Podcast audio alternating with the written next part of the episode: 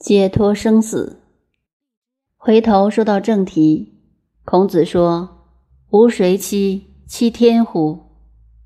用土话来说，就是你为什么替我摆这个臭架子，反而替我丢了人？从这些地方可以看出孔子的态度。子路对他恭敬，而他责备子路。当然没有像我们那样用土话痛快地骂子路一顿，他反而是引咎自责的态度，觉得自己没有把子路教育好，所以说“吾谁欺？欺天乎？”下面又申述理由：“且余与其死于臣之手也，吾宁死于二三子之手乎？”他说：“我与其以君臣的关系死在臣子的手边。”还不如以师生的关系死于你们学生的手边更好些。这个话，假如没有到那个位置去体会，是不知道的。我们在历史上看到过，有些帝王死了好可怜，曾有好几个帝王死了以后，尸体发臭，生虫没人管，几个儿子去争着当皇帝，真还不如一个老百姓。明朝的崇祯皇帝。最后亡国自尽的时候，拿起宝剑要杀公主。公主年纪小，跪下来问自己有什么罪。皇帝说：“你没有罪，错在做了皇帝的女儿。”这便同南北朝时刘宋顺帝所说：“愿后世世世勿生帝王家”是一个道理。所以一个人死得光明磊落、痛痛快快很难。我有些朋友。其中学佛学道或打坐的来问我修道的功夫，我总是劝他们不要搞这一套。是有这种方法，但做不到，也不要想成佛成仙。一个人健康快乐的活着，死的时候干脆利落，不牵累别人，不拖累自己，就是第一等人。这个话也是经验中得来的，因为我的老朋友太多。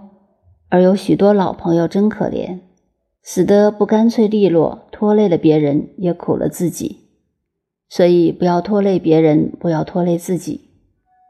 如何安排自己将来的死？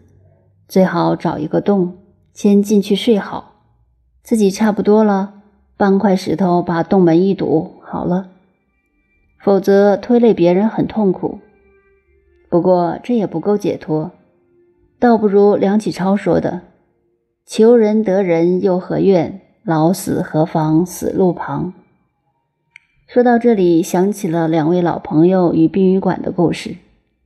一位是上将军某公，有一次他说真想在殡仪馆附近，最好隔壁找一幢房子。我问他什么意思，他说有两点理由：第一，老朋友一个个凋零，经常要跑殡仪馆。方便些。第二，有一天自己要去的时候，就走过去了，也方便。第二个朋友也是一位将军，十多年前一个春节碰到我说：“今年真倒霉。”我问他为什么，他说：“刚过年，大正月坐三轮车去吊一个朋友的丧，到了门口付了车钱，那个三轮车夫问道。”先生，你还回去不回去？可真把他气得不得了，大骂车夫：“你才不回去！”不料几个月后，这位朋友真到那里不再回去了。就是这样巧的事情。这是两个故事，也是两种绝对不同的观念。由这一段看到孔子思想的通达，他意思说：为什么死还要摆这种排场？第三点，他告诉子路：“你怕我死后不得大葬，得不到你们认为死后的光彩。我们经常看到‘生荣死哀’四个字，生的时候享尽了荣华，死后的荣耀就是大家都会哀痛。可是我们现在到殡仪馆吊丧，有许多人在那里已经没有哀痛之情了。孔子这里是说。”我虽然不得大葬，没有生荣死哀，于死于道路乎？我也没有惨死，总是寿终正寝。我们常常看到讣文上有“寿终正寝”这四个字，但现在往往与事实不符，因为现在的人都是死在医院，有几个寿终正寝的？古代说寿终正寝，是指死在自己的房间里，断气以后才抬到正门的大厅上，所以是寿终正寝。现在都死在医院，送到太平间。哪来的正寝？还有，现在殡仪馆中有许多太太挽丈夫、儿子挽父母的挽联都不合理的，因为照古礼，自己是当事人，没有心情在文学境界上作诗作联，所以亲人是没有挽联的。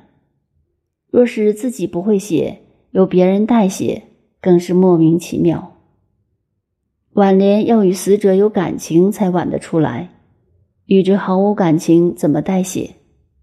有感情的自己写很简单，白话的，你死了我也快来了，或你先走一步我会跟来的，你安心的去吧，不很好吗？所以讲到中国文化，目前许多地方都是问题，可是我们在这里。看到孔子对于他自己的生死，却看得非常平淡。